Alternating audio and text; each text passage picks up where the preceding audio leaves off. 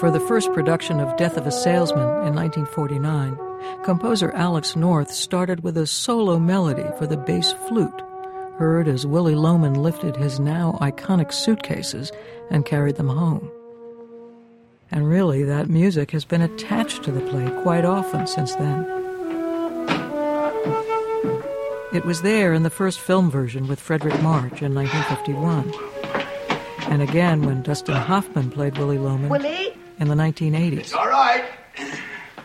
I came back. Why? What happened? Did something happen, Willy? No, nothing. You didn't spell Arthur Miller, a huge fan of North's music for the rest of his life, said later that the music had an inevitability that is unmatchable.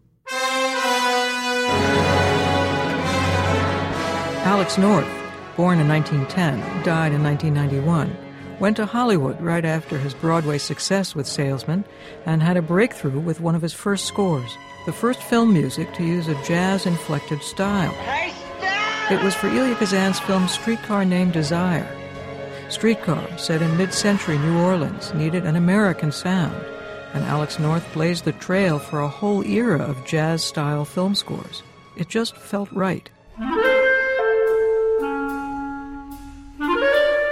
There was nothing mechanical about Alex. Author and composer George Burt, a colleague and friend of North's, says he didn't say a lot about his work. He just tried to absorb the atmosphere of the story he was scoring, and then wrote what he felt. He was not an academic type. He was more comfortable uh, approaching composing from um, a subjective or an intuitive point of view.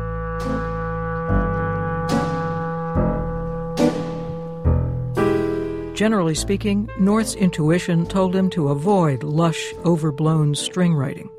He tended to want to emphasize brass and wind instruments, with a fair amount of percussion. Which is not to say that he wasn't extremely well trained. He'd traveled to Mexico and Russia to study with great composers there, and Aaron Copland was his teacher in the U.S. But he was nobody's acolyte. North was a complete independent in every sense and he went into every job on every picture with a point of view. Who's Afraid of Virginia Woolf, for example, Mike Nichols' first film adapted from the Albee play.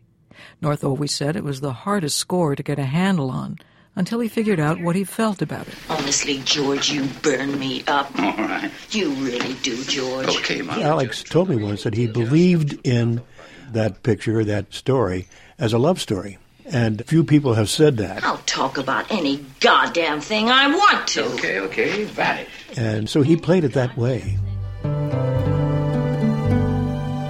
It was a wonderful contrast to the fight. It kind of added a, a breathing space in between battles. What The hell do you mean screaming up the stairs at me like that?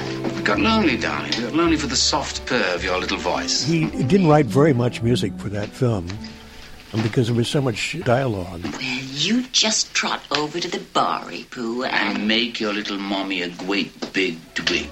That's right. With his score for The Misfits, North continued his connection with Arthur Miller, who wrote the film about an aging cowboy in Reno played by Clark Gable, and his relationship with a divorcee played by Marilyn Monroe. You're a real beautiful woman. It's almost kind of an honor sitting next to you.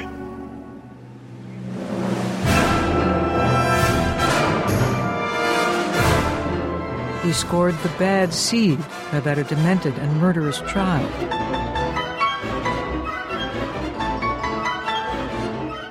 And he had great success with Spartacus, directed by Stanley Kubrick. Kubrick, incidentally, later threw out North's score for 2001, A Space Odyssey, when the director decided to use classical music for that film instead. But that's another story. However, the truly amazing thing about Alex North is that he was beloved in Hollywood, revered by directors like Kazan and John Huston and at least a dozen others. But in a town of operators, he was powerfully and deeply introverted. In fact, after 15 Oscar nominations for the scores to films like Streetcar, The Rose Tattoo, The Rainmaker, Cleopatra, and no wins, the Academy finally announced that North would receive an honorary Oscar at the 1986 ceremonies. And the prospect of accepting it absolutely terrified him. not to mention his friends, who knew just how shy and retiring he really was. I was so terrified. I watched it on television, I was just shaking. uh, I never dreamed of receiving such a wonderful honor during my lifetime.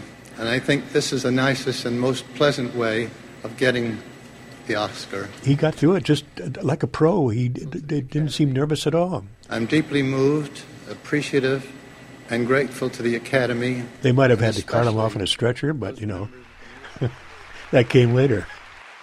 At a memorial service for Alex North just after his death in 1991, the producer Gordon Davidson had read aloud a message from Arthur Miller. And Davidson pulled it out of his file for me just the other day.